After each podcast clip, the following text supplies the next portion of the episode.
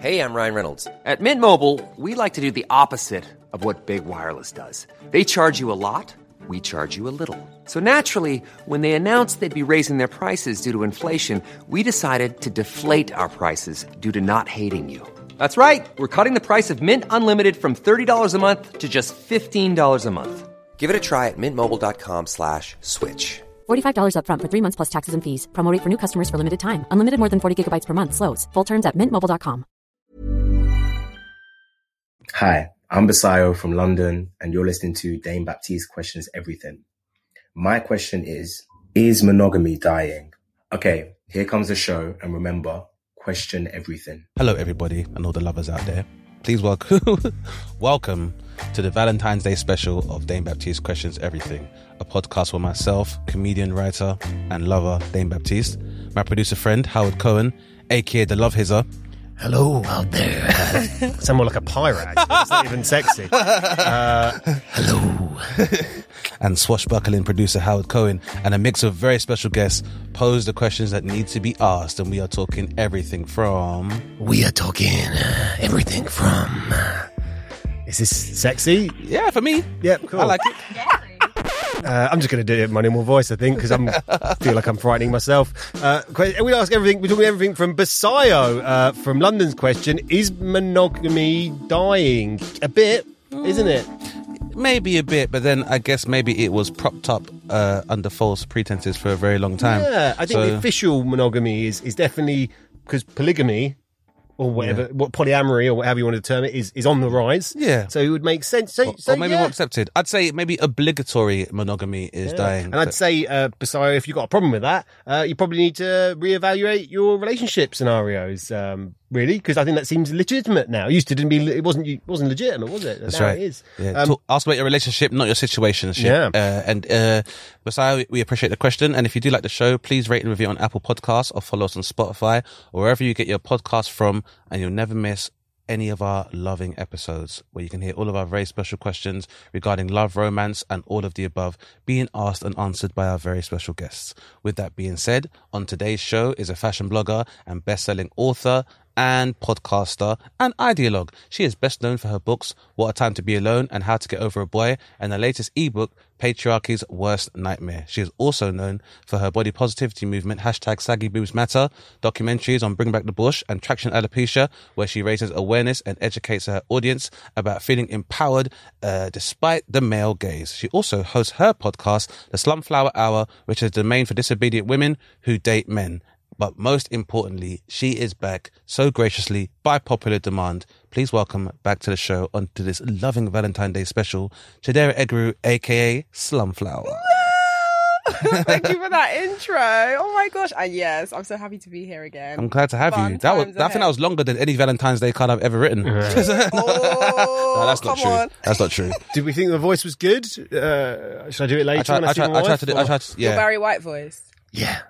Yeah. You sound like like Barry the pirate, Right, like yeah. a romantic a romantic pirate. A romantic Right, pirate, okay. or like a sexy Yeah. brick top. I do get sea, I do get seasick, so this is a bit problematic to be honest. If I did actually have to be, a But there's pirate. lots of like erotica based around like pirates and stuff. Oh, like love, massively. so love in the time of scurvy. That's what that sounded like. Like, Wow. girl, I need you and some vitamin C. All those warts? there you go. See, someone's got to treat those, Howard. And um, Chidera, how are you? How have you been since our last visit? I'm brilliant. I'm excited to be back. Yeah. And what a lovely theme we're going to be discussing today. lots of love in the air for. Valentine's Day. all the Valentine's themed things. little fact about Valentine's Day that's a personal fact is that conveniently my wife's birthday is on the 15th of February. Uh, so I get to double hit in one Yes. go.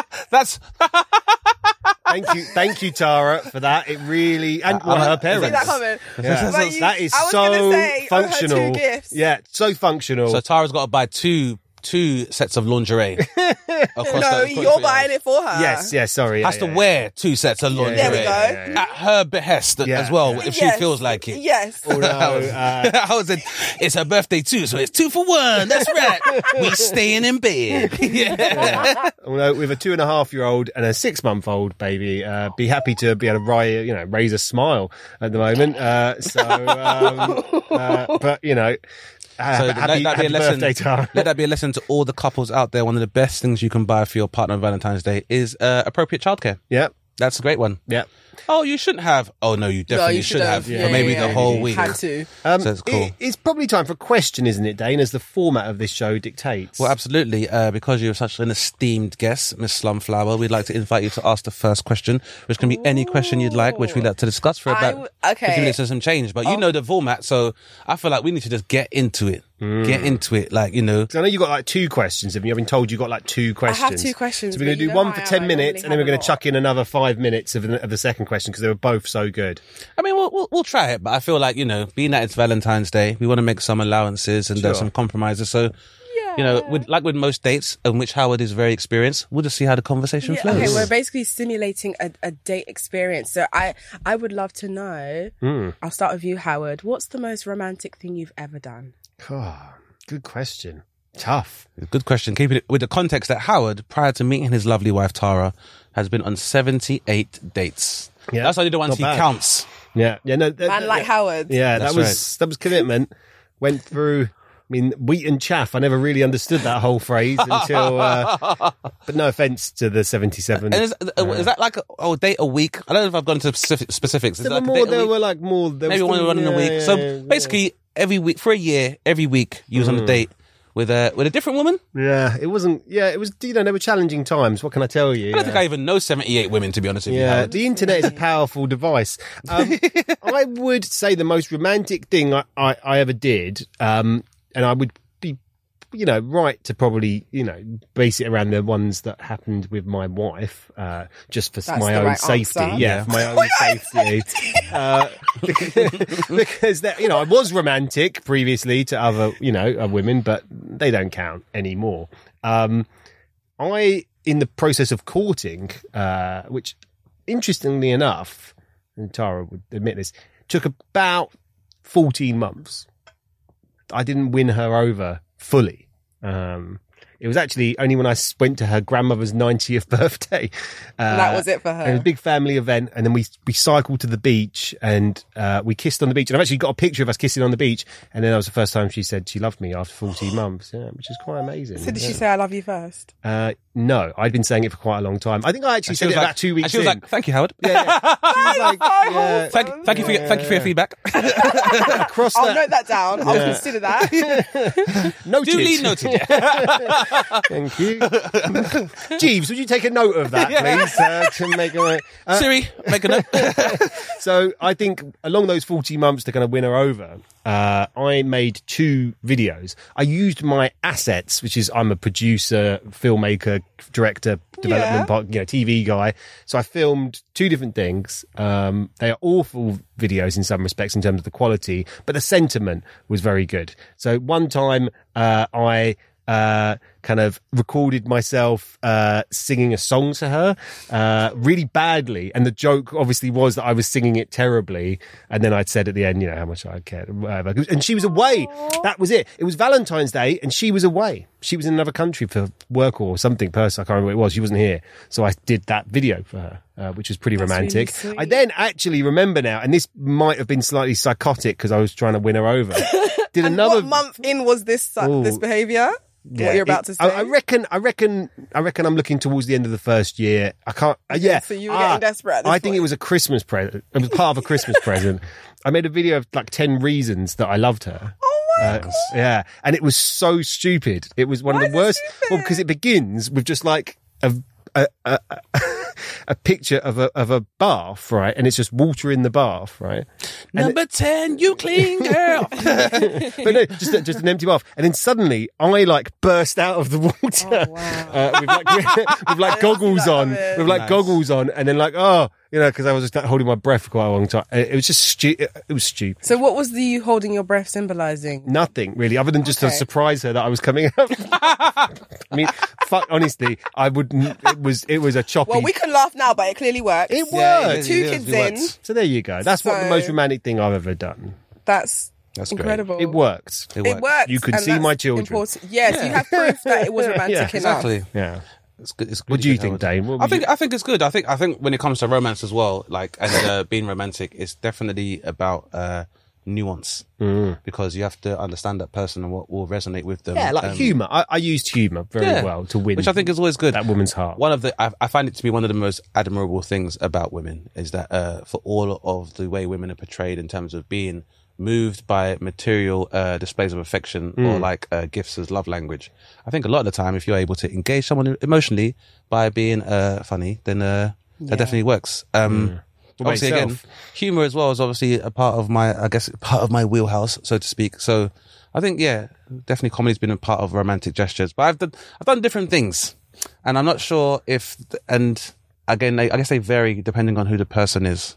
So, I think my first ever long term relationship, I bought my uh, partner uh, some wedges from Chanel, and uh, it was because she was starting university, and I felt like she wasn't going to have a lot of money, and I'd already You graduated. got her Chanel shoes for university. Yeah. Oh, But, amazing. uh, but I feel like, and I feel, but but the logic behind it was just very simple. It was just that, like, you know, you're starting university, you're not gonna have a lot of money, but at least you know there's someone there that can provide for you at the time as well. And uh, they didn't fit the first time around. Were they too small, too big? They were um too big. No, too small. I think they're too small because Chanel comes up like maybe a size or something too small. Yeah, right. So then, but then we went back and um she because uh they do credit notes and then she got two pairs. So it worked out perfectly. So that was uh, so I think that was cool. Um, Did she appreciate it? yeah, I feel I think she did at the time, but then I don't know because then I feel like then she got quite used to it and was like, "These are the things I want all the time, Dane." So I'm not sure it worked out, but um, you know, his experience and it was fine, and I have no regrets doing it. But um, I would say, I think it's small things, but again, I think it's most important to focus on the relationship I'm in now, and I would say that uh, the the most romantic gesture would be, oh, I know, just make cooking for somebody. That's really and I think because like we'd uh, met up, we hung out, had drinks and stuff, and kind of woke up the next morning, hung over and stuff. So I like had like my um kitchen, my um dish towel, had it over on my shoulder, and be like, "Do you like this? Do you like this?" So I was like, "You can't come in the kitchen." And then just made a whole uh, platter and stuff. And uh, Platter of what? What well, kind of I made. it? I think on that occasion, so I think I made. I have made uh, chicken, fried chicken that time. Nice. But another time, I think I made tacos. So you can cook. Yeah, yeah. So I Come made, on. I made tacos, and uh, since then, that's kind of been like a staple thing that we'll always have, like Taco Tuesdays. But the first time Tuesdays. the tacos were on a Saturday, Right. but now we do Taco Tuesdays. And uh, to be honest, she's been trying to take over the kitchen for a long time. Ah, Um, and you're not but, having yeah. it.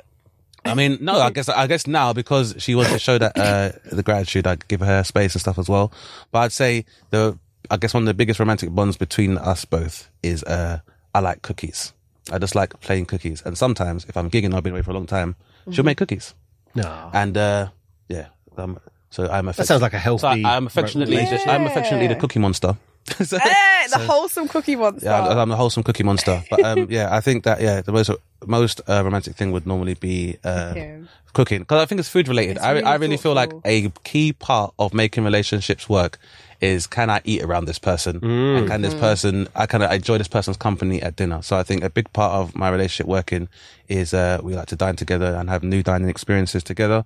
And I think being able to have good conversation over dinner uh, is a very good way of building a strong relationship. So I'd say Yeah. probably the most romantic aspect of my relationship is the, is the talking because uh like if I'm with my girlfriend I'm driving like we don't even have the radio on because I'd rather listen to her and stuff or we're going somewhere and I feel like it makes the journeys go a little quicker so like I obviously driving is a big part of my work so if I'm driving somewhere far then rather Yeah. than listen to radio I'll probably just call her and she can basically cut an hour and a half two hours off of a um a car journey which I think is That's- Why do that, cool. mate? What's wrong with you? Yeah, what's up with you, man? What are you listening to? Did you get us all in trouble? I mean, like, Yeah, now you're gonna have to have more. But I was saying, but no, I, I just feel like I think that uh, it's just Howard. I'm not married, first of all, and so I have to maintain these standards, and uh, in order right, to right. make sure that someone You're feels on your valued. 14 months of chasing. There you go. Yes, You're I'm, so I'm still grafting. chasing. Yeah. So I think I think uh, yeah. So I guess I tried to, like I said, in all my experiences, I've always tried to make romance a uh, a very special thing. So like my partner, like she she likes trainers and stuff as well. So like very small gifts, but they don't have to be necessarily extravagant. Hmm. But it's just a gift to show that I understand who you are as a person Mm-hmm. and understand your aesthetic and how I can contribute towards it and stuff like that as well. That's so, so yeah, it's always it's always I always try to do things like that. So I I, I think it should be romantic. Like when I was like 15, 16, my dad was basically like, well, you know, if you like a girl, you have to, you know, maybe flowers and you know sometimes chocolate, and you know then you have sisters as well, and so you have- must treat them how you want your sister to be treated. And uh, that was that was the fuel I had to get going. Oh my god! But um, but I, I feel like I was raised with '90s R&B and stuff, so I'm, Yeah. I'm, I'm very much a flowers, hold cards, and candy kind of had that same sentiment and stuff as well. And also because I feel like, and uh, this might be the, this might be more the Virgo in me. Like I want my girlfriends friends to be jealous of her. Periods. Always, like she has to be the envy. Of, she has to be the envy of all of her friends. You all gotta of be the time. topic of the group chat. Like, guess what he did today, Absolutely, yeah. girls? Abso- Absolutely, it's it's got to be done like that as well. But it's um, yeah, but it, and and like I said, it's uh, about small things that people can enjoy. I feel like I've learned through experience, like you know, a partner would enjoy some level of planning. So sometimes, like if there's a uh, And Virgos are good at planning. yeah, film a film good plan. coming out, a film coming out, or like and try and get an advance screen into that, or maybe like surprise tickets to like a, even for like a very small concert and kind of thing. But um, yeah, very helpful. Actually, another person that helped me to uh, nurture my romance was uh, Katherine Ryan because I, used to open- I used to open Oh. for her on tour, Yeah. and uh, so she also told me about like you know, but she she was talking more about her daughter because I was asking about like, having kids and stuff like that. And she was like, it's good, like always working towards serving something bigger than yourself and having that, that mentality because then when you go out, you see stuff in shops and stuff like that, then it's like, oh, they would love that kind of thing, or they would love that thing. So for my for my partner, like sometimes it can just be a bar of chocolate. Yeah, When it's the when she- thoughtfulness. uh, yeah, if she's if she's having like premenstrual cramps, like this, yes. that that can mean so much more than like booking an expensive restaurant. So I think yeah, with romance, Because you're not trying to go out when you got cramps. yeah. So it's always about the nuance.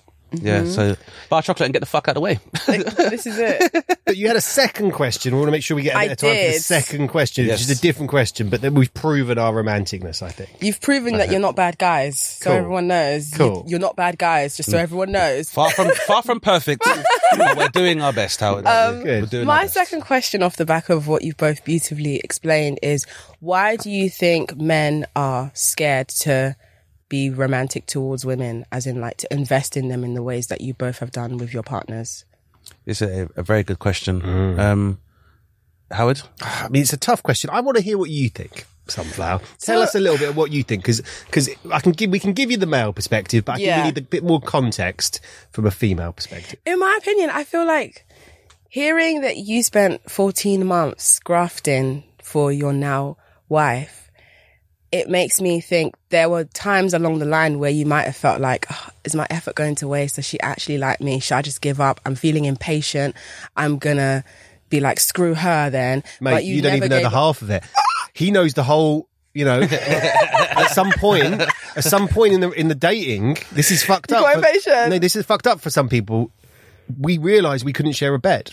Why? Are you snoring? Snoring and moving. It's the moving. Is it it's you the that's worst doing thing. the I'm the moving? moving around. yeah, God. Well, I'm waking up to her in tears She's crying. because uh, she's Can't- been up. can't sleep- She's been up. She's been up till four o'clock. in That's the bad morning. vibes. So then at that point, right, two, there was a night, this is how serious it is. There was a night, right, where I woke up when I needed the toilet and she was just lying there like really upset. And she said, you have to go home. And it, I looked outside. This is, she was, we lived, lived in Holloway. I was living in Hackney. I had to cycle at three in the morning in the pissing rain home. You fully actually had to go home. Because she could, she had to, I have to get some sleep, you know? And there wasn't really anywhere in the house to sleep. So I cycled home. And I honestly thought that night, when I got home, I was like, that might be the end of it. Like you gave her the ultimate ick. And you know what happened? We kicked out her flatmate, uh, and I moved in next next door. Wow, I did did not see do? that coming. Yeah, what? They're a footnote to this story. man. There's plenty of places in London. I just me and him masturbating sometimes. I didn't do anything. She, you know what makes it worse is she was she was actually she was actually deaf. Uh, oh my god! and when my wife asked her to move out, uh, she hadn't put her hearing aid in. And so they had, she, had to, she had to do it twice. But anyway, it was really not a good scenario. But anyway, we lived happily ever after. But like that's that's how far I went. I took the rainy cycle at three in the, rain. morning. Most guys will not do that. Like, and, and so your point there was going to be that like you know people, I guess blokes don't realize how how much they need to invest. yeah, like you need to be invested in a woman if you want her heart and you want access to her body. But I feel like, yeah, why a lot of men, in my opinion, tend to hold back is because they're probably used to a certain type of woman giving them that access quite early on. And so when they come across a woman who doesn't, it kind of fractures their own ego hmm. and makes them feel offended. And for me, it's quite interesting because it's like, well, women aren't really getting that much out of romantic relationships with men in terms of what our, our needs are, being that we need emotional connection and hmm. stimulation and most men aren't even prepared or skilled enough to do that.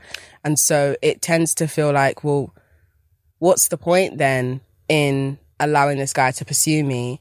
And then the men on their end feel frustrated that you're not giving it up when it's a bizarre thing to expect someone to give you access to their body if Mm. you're not making them want to do that. And if it's that person's body, they get to make the rules. Well, and and it's kind of like this, you know. And I I understand it. We are animals, you know. Yeah. That's why there's been this confusion. But because we're very, very cerebral, uh, hopefully, you know, most of the time, you know, you can't you can't just look at life as no, it is just going to be based on those animal instincts. And you know, like I've been with my wife. Like, it's coming up to eight years now, I think. And um, uh, how many days is that? Anyone good at maths? Yeah. So we're talking like how many thousand of days? You know. 2,880 or something. One, Yeah. like one thousand, yeah. Let's, let's just say three thousand is a Eight round number. Let's say years. two and a half thousand is a round number, right? Just just to make it easy. It's like 2,800. 2,900. Yeah, there you go. I was right. Yeah, three thousand days. Right. So three thousand days. Right. Imagine being alive for that long. yeah, well, it's for her.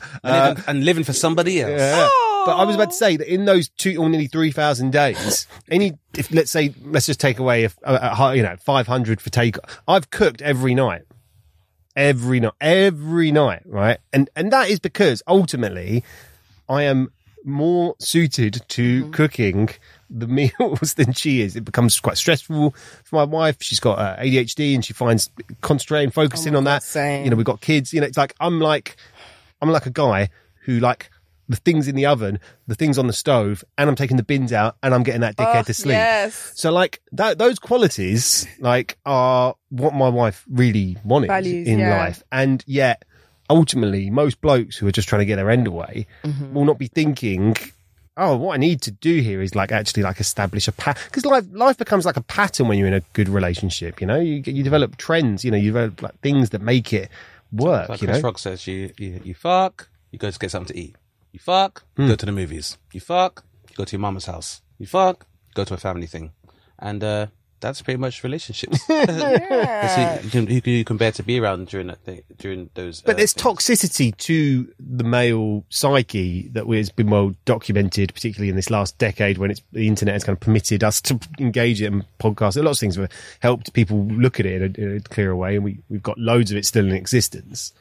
But it is like a kind of, yeah, because, because, I, you know, I would say personally, just thinking about like, uh, hmm, that I have impregnated my wife twice, and I think I can say that sentence happily. But like you, it really, it really does. I know it's fucked up, right? But it is the word. It is the word. I'm sorry, Slumflower. It's not like a sexy, romantic Valentine's Day word, right?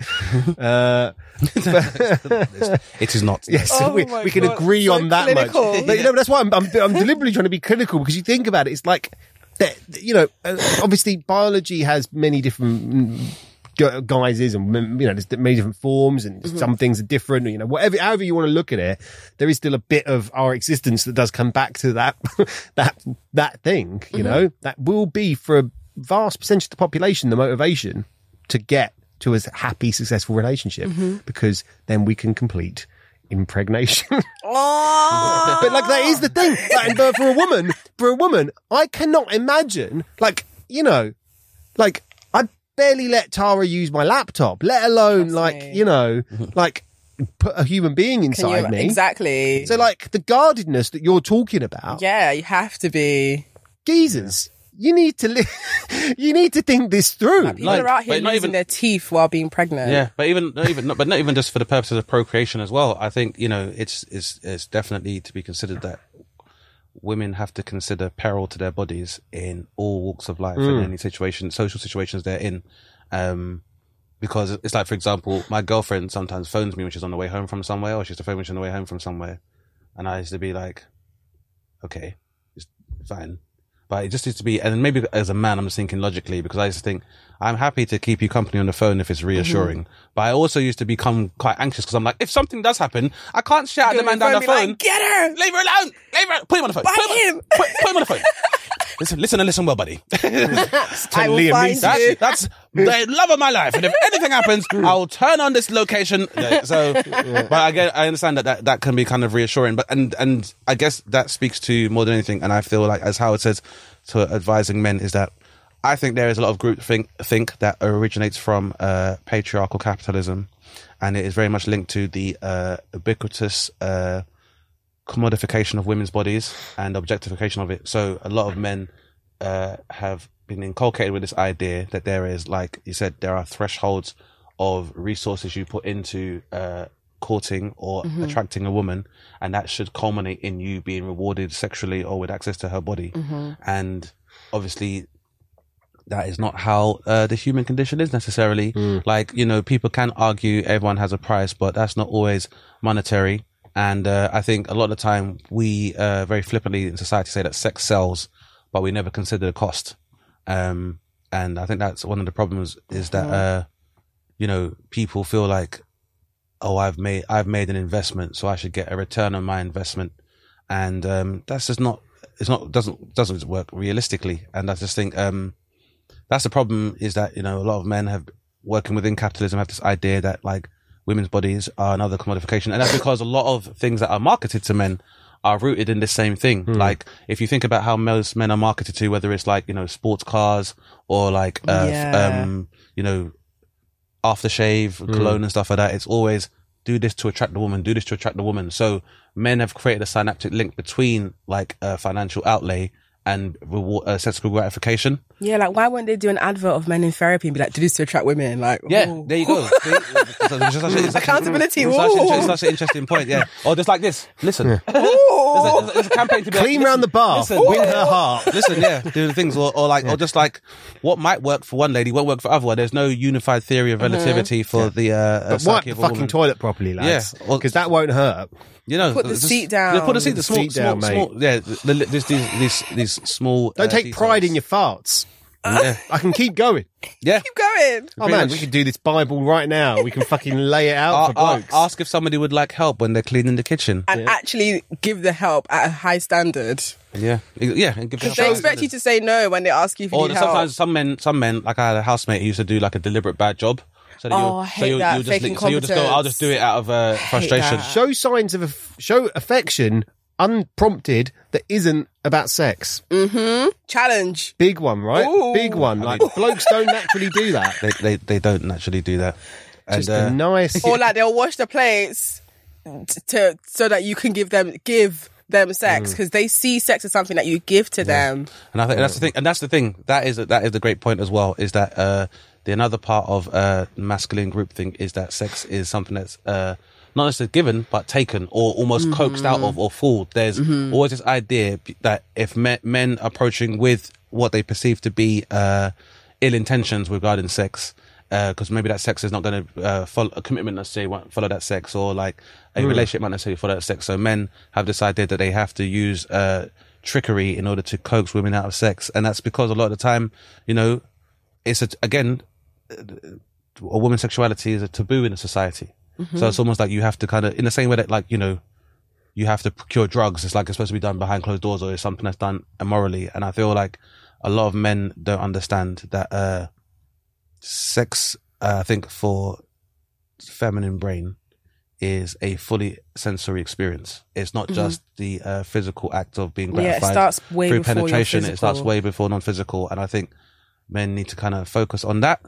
But then I think, yeah, with the romance thing is definitely about the idea that you know we have been taught that material, uh, materialism, and uh, the commodification of women can work together, and we can kind of benefit from that. And that's not how it works necessarily. Which is why, like we said before, it's not necessarily about like how much you spend or how grandiose the gesture is. It's about you demonstrating to that person in a nuanced way that you value them. And that is not how men are taught a lot of the time. So they feel like, oh, but I've done all the things. Why does why where's the mm. sex? and Where's blah, my end blah. of the contract? Whereas, because in my personal, because in my personal experience, like I've had sex with women on the first date a lot of the time, and that doesn't necessarily affect my perception. I think maybe sometimes it's like, do you know what? There was obviously like a, an attraction there that kind of met at this apex of joining, and sometimes that can that can kind of diffuse tension sometimes, and sometimes I feel like you know, and to be honest, I find it very flattering if someone feels comfortable enough to do that because I understand that like that person may have had to feel comfortable, but I also understand sometimes they may do that because a lot of women have also been told like, oh, if I give him sex straight away, then he'll like me, or Yeah. yeah. So it's about uh, so just understanding somebody, so empathy. Yeah. So for me, a lot of the time, it's kind of like once if I've had sex with somebody on the first date, I still want to proceed with getting to know this person and going out, and uh yeah, it just means I guess one aspects of what makes up the whole complex of that coupling and why that works that might be taken care of. But even then, like you might have sex with somebody on the first night, doesn't necessarily mean you understand No. every aspect of their erogenous Yeah, that's what time is what for. turns them on. Yeah, and that's time. And I think a lot of men don't understand that there is so much. Well, for lack of a better expression, there's a lot of fun in that.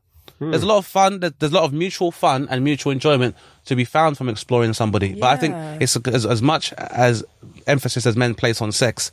I think a lot of men are very tentative just to ask a woman, "What do you like? What turns you on?" Because they're scared of what the answer will be. yeah, exactly. Especially if the woman is someone like me. I'm like, yeah, and, and that's but that's that's crazy because it's like you are pursuing to, to like as a again I'm talking to men like you're trying to be inside of somebody else. Yeah. like so surely you should be able to ask them what they like. If you can have that level of intimacy with another human being where you're occupying a space together, you should be able to ask somebody what they like. Like, and it's crazy that you can go through that act. But you're not able to articulate it and ask that person what aspect they because enjoy. they're scared that you're going to say that you like accountability and, and a man being invested in you because they can't do either of that. Yeah. Hmm.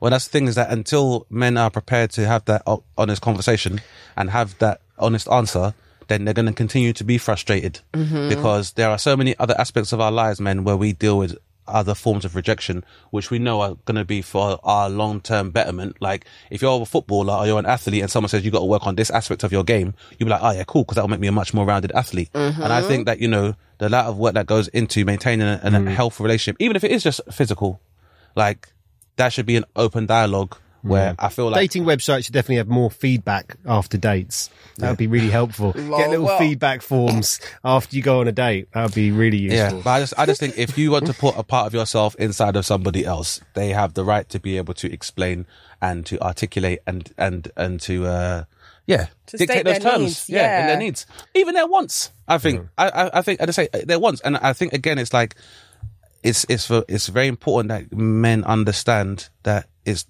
not the physical act really that you need to kind of master. It's the psychological one because what you tend to mm. find is that if you're able to connect with someone emotionally, everything else will kind of flow quite naturally because that person will feel comfortable enough. And you can also, you know, you have five senses. So Use all of, yeah, we'll use that. All of these things, not just touch and how someone responds like, you know, sonically to your touch. All of these things can, mm. yeah, make for a healthy experience. We'll be back after this.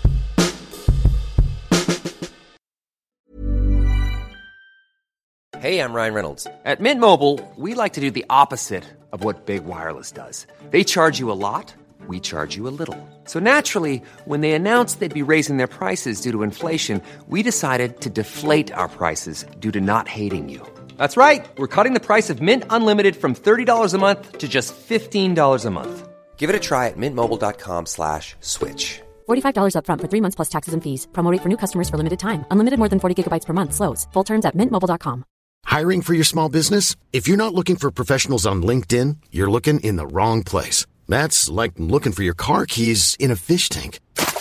LinkedIn helps you hire professionals you can't find anywhere else, even those who aren't actively searching for a new job but might be open to the perfect role. In a given month, over 70% of LinkedIn users don't even visit other leading job sites. So start looking in the right place. With LinkedIn, you can hire professionals like a professional. Post your free job on linkedin.com slash people today.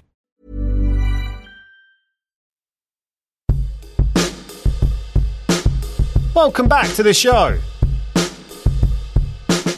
You mentioned um, dates just before, uh, and my question is a very simple one related to all of this, which is uh, what's the worst dating experience you had? uh, uh, and you can go as, as as ludicrous. If you want it to be serious, I can tell you that I've got two that really spring to mind for me. Um, and and it's kind of funny how sometimes the dates were like actually like damaging and sometimes they're just like anecdotes. Does that feel like a thing for you? Y- yeah. I think sometimes for you really do think it was like that is a, a- I can't wait to tell my friends this story. Yes. And sometimes you're like, that is bleak as fuck, man. Like, I remember this one day I had where I met this girl at this place in, um, uh, near like, uh, BFI on, you know, on South Bank. yeah. And she was at the bar and I went over and said, Hey, how you doing? I'm Howard from, from what website it was.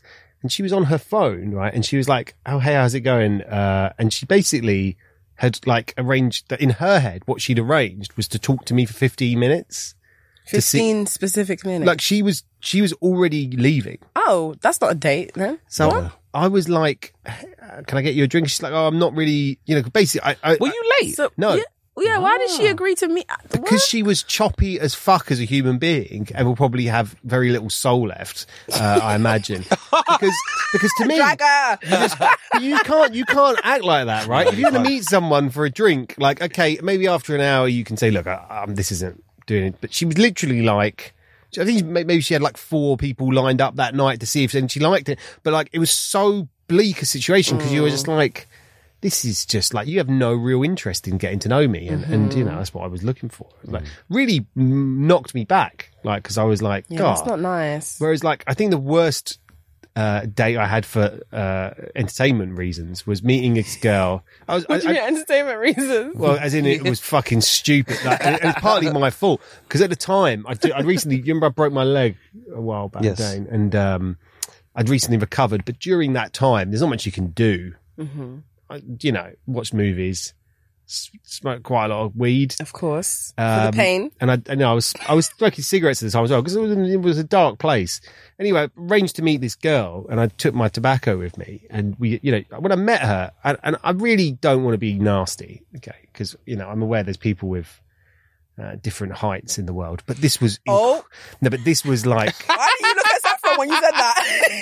our oh, some of these, producer, some of these short things in the room short right now. people. You know, how these- like, Steve, and some of but these there's poison dwarfs, Howard, speak on it, man. but like, you know what? Like, it, it was like, I was worried about her getting onto the stool that we were sitting. You know, the stools we were sitting. It was really looking. you look like carried her to yeah, like her up. I felt like so shallow, Howard. I felt like we needed one of those mats you used to have at you know PE because it was so far for her to fall. Like it was ridiculous. Not the crash mat. And, yeah, she needed, this girl needs crash mats, right? And she's also wearing like, and I don't mean to be nasty, but like, because I don't judge people particularly for what they wear, because I don't really care what people wear. But she's wearing a luminous green top. Oh, wow. That's like, as in like, she wasn't cycle, she didn't cycle here, but she may as well have done because it would be more use than like what it was like. This wasn't anyway. So I was like, this is a weird start.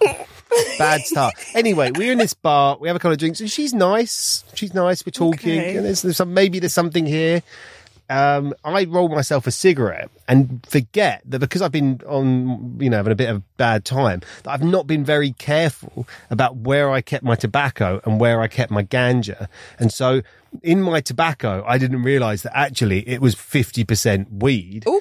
So I kind of was in this bar. Sounds like a good date to me, but you carry on. But I was roll that puree now. yeah. Well, it depends what kind of bar you're in, but like in the bar that we're in, when I accidentally spark a spliff uh, Oh, in everyone this can bar, smell it. everyone can smell it, and she's like, "Why is this guy smoking a joint on this? This is so weird." And I was man, like, man, a bad man is why.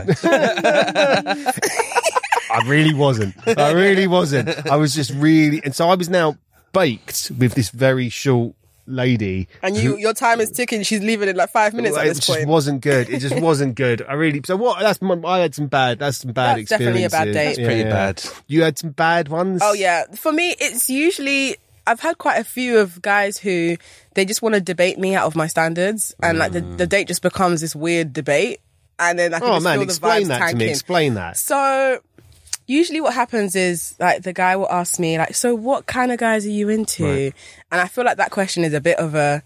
It's not a trap, but it feels like sometimes when guys ask that, they're Definitely- asking so they definitely loaded- pretend loaded to be. question, yeah, yeah, yeah. They, you just see them like working out, being like, oh, okay, so she likes a guy's going to make her laugh and he's going to do this. Well, I'm going to pretend to be that for three weeks. Hmm. So I usually give a very hard answer. Well, it's not a hard answer, but it's a hard thing to pretend to be if you don't have the means to do such. You don't, well, you don't start on your bottom line, basically. You can start very Right. Go on. What's the answer? I would like, I like a guy who can make me feel taken care of. Right. I like a guy who's financially got his shit in order. I don't mm. like a guy who needs me to take care of him or who needs my help. And then the guy usually would be like posing this hypothetical gaslighty question to me, which I get very often from people, not just guys, where the question is, okay, but what if one day you meet the love of your life and he's really broke and he makes you laugh and he's great company, but he doesn't have any of the things you listed on that list? And my answer is usually, well, he's not the love of my life then. I just wouldn't be with him. He can be my friend. And then the guy would get really like defensive and then it becomes this weird like argument and then like it's not the vibes ain't even hot anymore now i just feel like it's weird and like ick, definitely ick. But it's just mm. like, oh, this is not even a date anymore. I literally left my house to debate with a man It's, who it's, I'm it's, not like- it's like someone that's trying to almost mildly break you, kind of thing. Yeah, because it's like he wants to sleep with me, but the terms that I have said that will get me to a place where I'm likely to sleep with him, he can't he can't get to that place. Hmm. So it's almost like he just wants to argue me out of it in the hopes that I'll be like, oh, you know what? You're right. I don't deserve nice hmm. things. Hmm. You should just sleep with me now because that's what you want. Like that's that's what I'm I glad, I'm glad you made me see, sir. I need to change Yeah. my standards. Wow. I'll begin by spreading my legs for you. Wow. Like that's usually what dates in the past for me would end up being.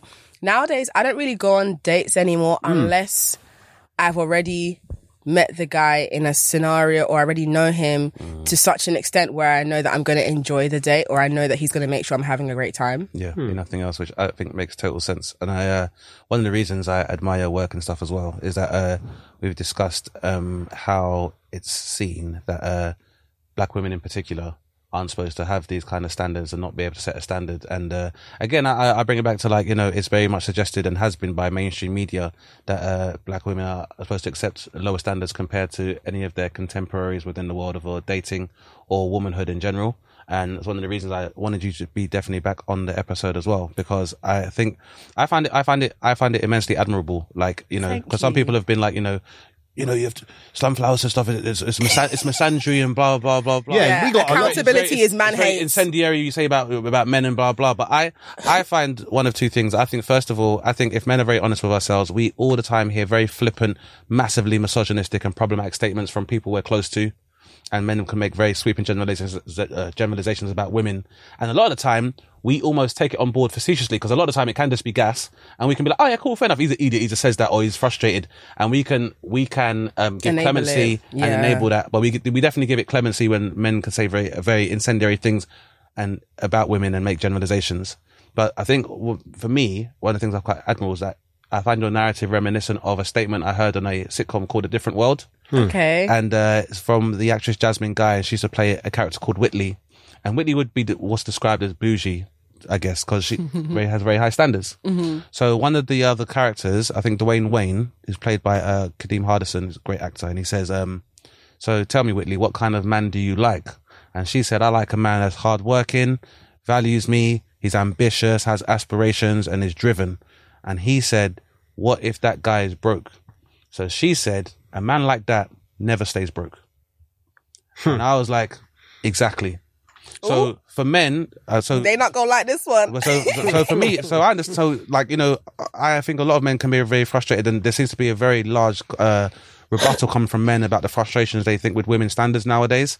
My advice to men would be: your beef is not with women. Your beef is with the system you are in. Yeah, and also it's the idea that men are angry that women are not giving them more access to our bodies, and that to me is bizarre. And, that and if you've been paying attention for years, men, for many, many, many, many years, maybe you not yourselves, but your predecessors have been able to take advantage of the world of the commodification of women for many years, whether it's through sex tourism, whether it's through mail order brides, whether it's through uh, sex workers and the criminalization of sex work. Like men have been able to take advantage of the women's bodies en masse for years. So don't, women aren't the people to be mad at. You are living in a world now where this world and this capitalist world has not made provisions and accommodated you to understand how you're going to move into a next phase where your occupation or profession alone will define your masculinity. That world doesn't exist anymore. And we're going to have to find new things other than your conquest of women and your job to make you a man. That's nothing to do with women at all. That's something we need to discuss as a whole. Number one. Number two, in the case where you like, say you want a man to provide for you and, and the rest of it, like, that's fine. As far as I'm concerned, if you feel that that's unfair, then you're not ready to go on a date yet. and that's okay. Dude, yeah, Do then that that's okay. So wait, take time, find somebody else. Like- Because I've seen men get very upset or, or like even with things like catcalling and stuff. And I'd say, look, if you really find that woman beautiful and captivating enough that you got to say something to her in the street, fair enough. But then ask yourself, see if you go to bed yet and leave it 24 hours, will you remember what she looks like? And if the answer is no, then it's not that deep. Yeah. And I think a lot of men don't understand that. Like, I've men who be like, oh, I was going to chat to her first. I saw her first. You seeing somebody doesn't mean you own them. What the fuck is wrong with you? Number one. number two, like for me, if a guy was like, Dane, I, I am captivated that woman. I'm infatuated. I don't think I can go another day if I don't get to speak to her.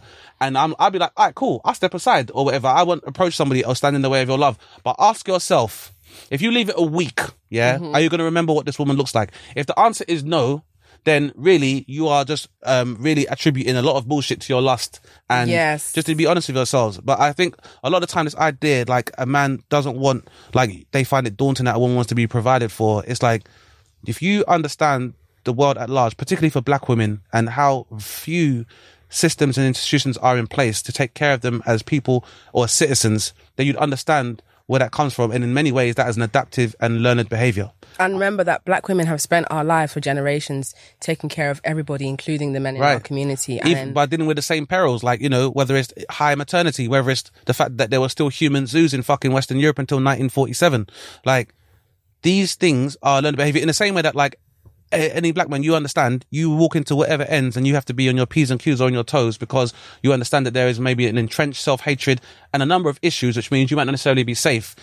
Black women are dealing with that en masse. And unlike a lot of other women from other cultures, there is no even, um, misguided or like benevolent chauvinism that protects them in the same way that like other there's so many other uh cultures who might be like they might necessarily really protect their women but they protect them from outsiders mm-hmm. and black culture doesn't necessarily have that and it's particularly like for someone who's been aware of the culture or like hip hop culture, we have been inculcated with a, a idea that we are able to malign black women for years. And I'm not even saying this in a way to accuse men. Like this has been, it's been like this for a very long time where the normalization of brutality towards black women has been there for years. Like when Blurred Lines, do you remember that song Oh Blurred Lines came out?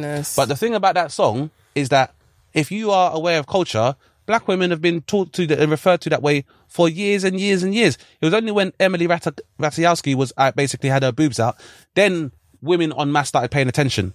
But back when Celine Delores Tucker was talking about how black women are portrayed in music in the nineties, no one cared.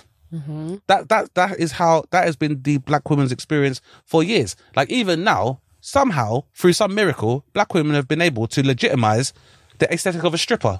Mm-hmm. Before black women, stripping and exotic dancing, that was something like was supposed to be kept secret from everybody. Mm-hmm. Now, if you're involved in that industry, you're regarded as like an entrepreneur or self-employed. That's come exclusively from how black women have legitimized that um that image. Mm-hmm. And so for me, it's kind of like even and the other thing as well is that it's like men have to learn to consider womanhood not just from the perspective of your sexual pursuits in it like what i don't have to just protect women i'm related to at the same time this or doesn't that just- you're attracted to. yeah or i'm attracted to. Like it's this goes for everybody because that is my cousins that's my nieces that's my aunts.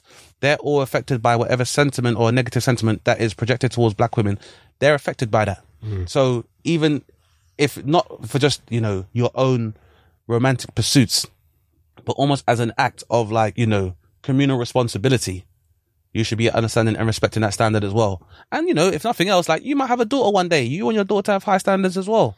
but the idea is that it's like this. I I just think the issue is really down to the fact that people are so focused on, and I think for men is that like this idea that this is sex is not something that you need to trick women out of.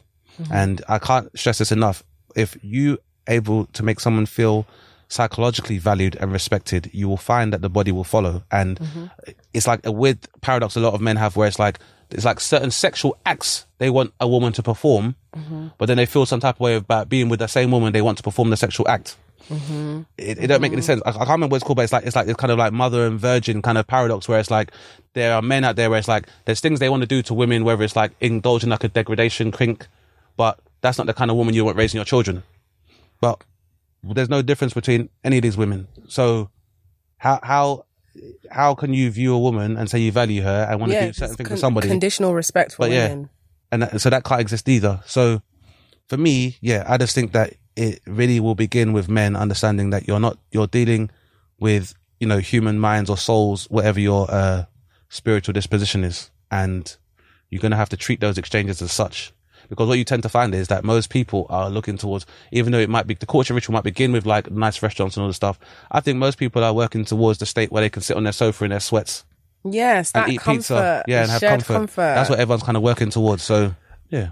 It's um, we've got just about enough time to do your question, which I imagine Ah, is amazing. directed to our amazing guest. Dane. Yes. Um, Yes.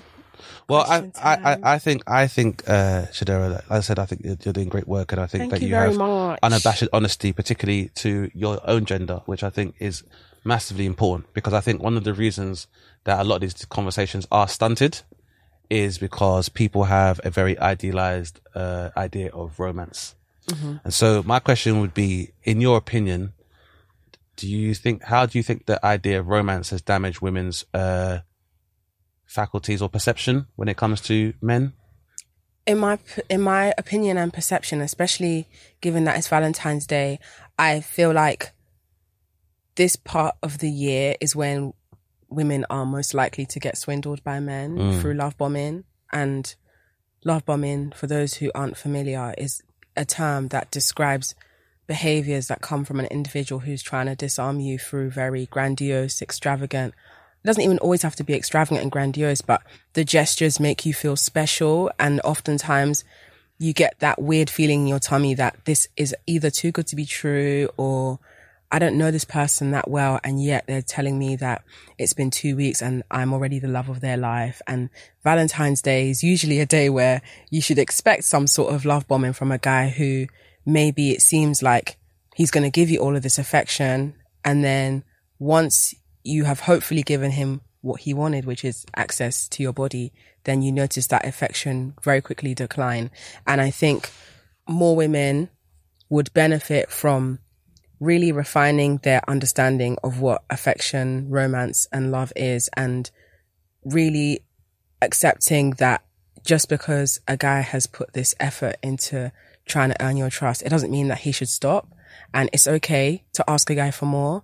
And I feel like a lot of women are very scared to ask men for more because you don't want to come across as ungrateful or you don't want to get called a phrase like a gold digger, which to me is quite ironic because men are the ones that are digging, literally digging into women's bodies and also digging for emotional labor, digging for somebody that's going to make them feel like their mother made them feel. Whereas for a woman to ask to feel taken care of or to feel regarded or to feel supported feels like she's asking for too much. So I feel like it's important that women challenge themselves to ask for more because you find actually that the guy who is prepared to see that through is usually the guy that's meant for you, but you won't get the opportunity to see that that guy exists if you just take everything a guy does for you at face value and accept that that's the best that you deserve.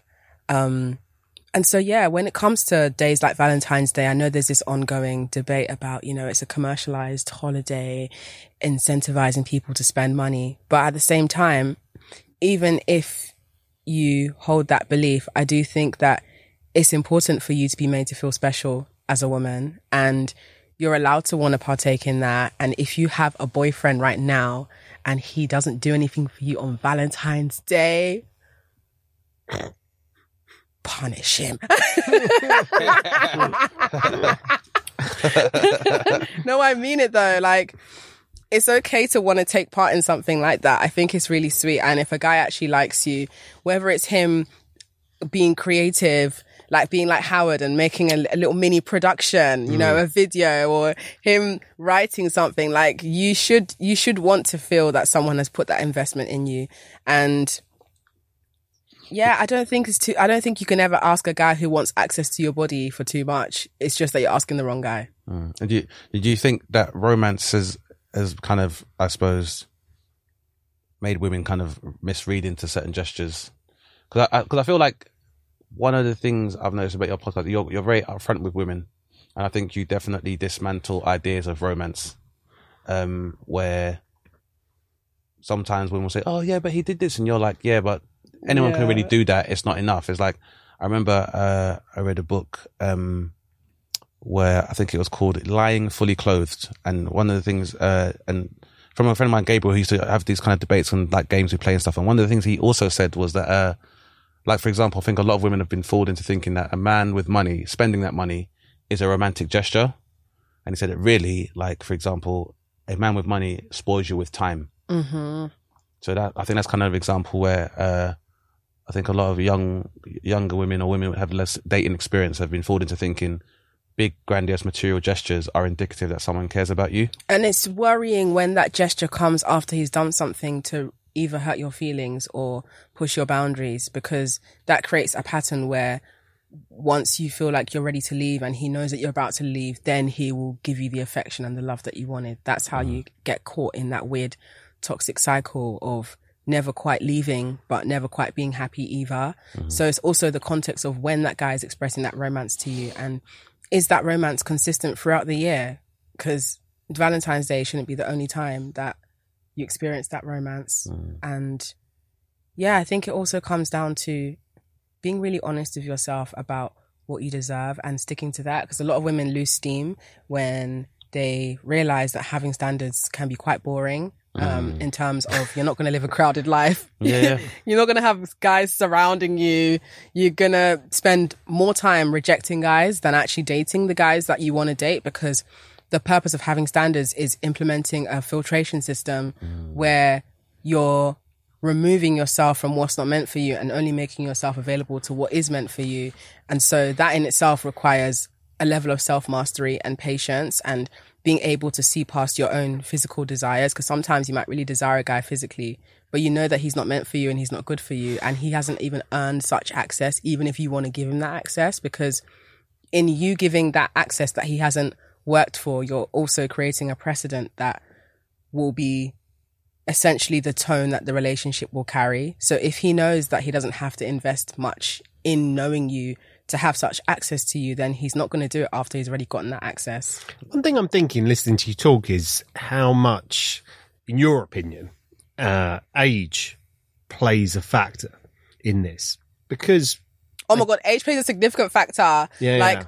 I don't I don't like dating guys that are my age or younger than me. I'm 28. Hmm. 28 is somewhat mature in the in the cluster of 20s, but I still prefer to date guys that are older, not because they're more intelligent, but because it's almost like at your big age, you can't Hmm. you can't get this right. Like you have no excuse because guys who are younger, it could be argued that oh, you know, he's still young.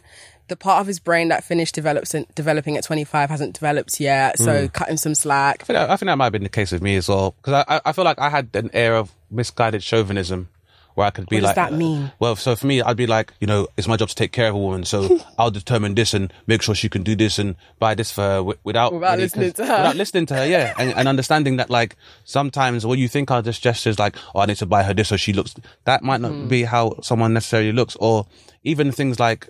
It may not be as extreme as chauvinism, but it's like even the need to problem solve when someone comes to me with a problem. Yeah, they But might you just want this. comfort. Yeah, so that's that's something I've had to learn through experience stuff as well. Yes. But I, I would say, say as well, like for men, like based on romance as well, is that like in the same way that you say to women that um you know even though you might be physically attracted to somebody, but you shouldn't you know Act give into it. it and act on it Yeah. necessarily. I think for men, it's like even if you have certain resources, um. And you can make make grandiose gestures. It may not be the best way to go as a man because if the idea is that you want that woman to see the best part of yourself, which has no relation to your finances or your resources, then maybe not love bomb or shower or breadcrumb or whatever it's mm. called. Maybe the uh, remit is for you to demonstrate the best part of yourself. Mm-hmm. Because the finances is the bonus. Yeah, Like, that's what's going to keep me it's what I here mean, long yeah. term. Mm. Because I think- everything else is about do you make me feel safe? I think the age thing Yeah. that I was bringing up there was actually from the perspective of, not that I have much of a perspective for being a woman, but if you were y- young enough, mm-hmm. those tra- physically transactional experiences would be something that people, I can p- perceive a world in which people do them and then realize they don't want this anymore. Kind of the way you, you know, some of the things you were saying there, I kind of think, not that I, you know, have any reason to disagree with any of it, mm-hmm. but I think there might be times where actually you're going to have to learn having had one or two experiences where you go, mm-hmm. hmm, I really like what he got me. I enjoyed the sex, but, But there's do I like something missing. Yeah, there's Yeah. something missing, right? And then you might actually have to go through that once or twice or how many times you need. Yeah. Uh, in some people's cases, m- multiple, multiple times to Se- actually get, 78. to get to a point, right, where you go, mm, no, actually, I'm not into this. And then you've got to then show restraint because people's faculties can be, you know, you go out, you meet a guy, you know, or girl, depending what, what, you know, which version this is. And, oh, I'm not really that into them. Oh, really good. Hmm. Those drinks have really changed this feeling. and that isn't Yeah. necessarily a negative.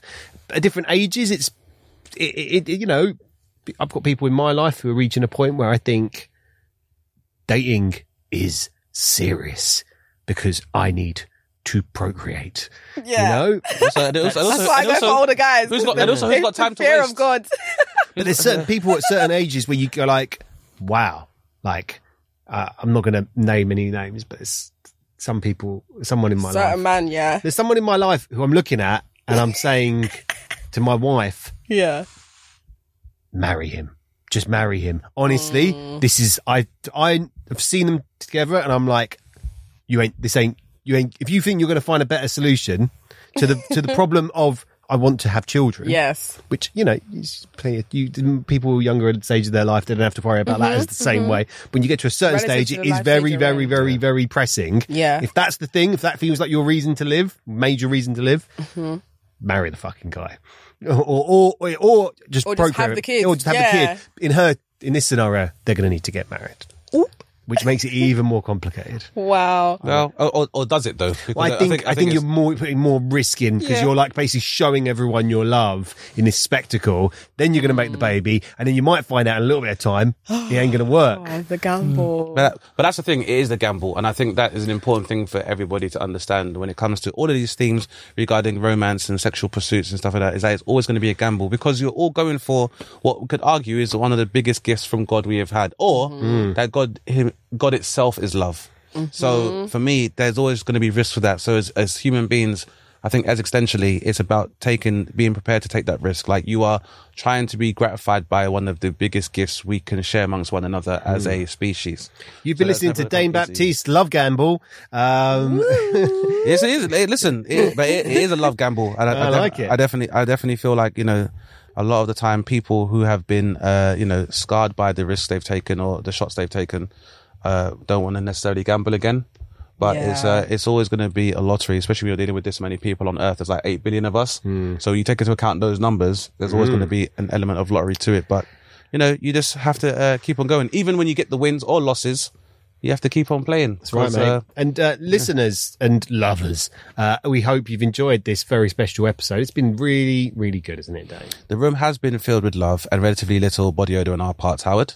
Um, so thank you very much, Slumflower, for uh, bringing some freshness to the podcast. What can I say? Um, My hibiscus contributions. That's what's up. Love it. Loving it. Hibiscus contribution sounds like a good fragrance for you to bring out this year. Oh, the hibiscus contribution. Out now. exactly. Coming soon. So, Miss Eggerue, where can our listeners hear and see more of your good works, past, present, and future? Or for some of them who've heard, like what they heard, and just want to date you. Oh, or if you're trying to date, I'm not joking. um, you can find me on Instagram at the Slumflower, and if you would love to hear me talk more about love, relationships, boundaries, standards, you can tune into my podcast, The Slumflower Hour. That's right. And uh, everybody understand that uh, you can't spell romance without man. I don't know what that even Yeah. means. Yeah. And you can't spell romance without cash. Yeah. Or no romance, no finance. That's Yeah. the one. Or something like that. Basically, do what works for you and uh, consider other people And you can't well. spell romance without Rome, and we know that wasn't built in a day. It's Hey! love. There you go, Howard. Thank you and good night. that was what? Ended there, ended there. What? Great stuff, Howard. See? You get it. You get That's it. That's why I stick Come around. on. Come on. Hi, listeners. Uh, just some extra information, first some extra content. Howard and I, before recording our very special Valentine's Day episode of Question Everything, also did a very special edition of Mr. and Mrs. That's right. Uh, the Slumflower very kindly helped us out. So, hey, go to our Instagram and TikTok pages to see how it played out. That's at DBQE Podcast. You've been listening to Dane Baptiste Questions Everything, hosted by Dane Baptiste and myself, Howard Cohen. For more from Dane and myself, make sure you follow us on Instagram at Dane and at the Howard Cohen. You can now support us on Patreon. Just search DBQE Podcast and unlock ad-free content, and you can watch the full-length video of the podcast. Please don't forget to rate, review, and subscribe to us wherever you get your podcasts. If you have a question for Dane, make sure you send us a DM on Instagram at DBQE Podcast, and we could feature you in our next episode. Thanks for listening, guys, and remember, question everything. Insanity Group.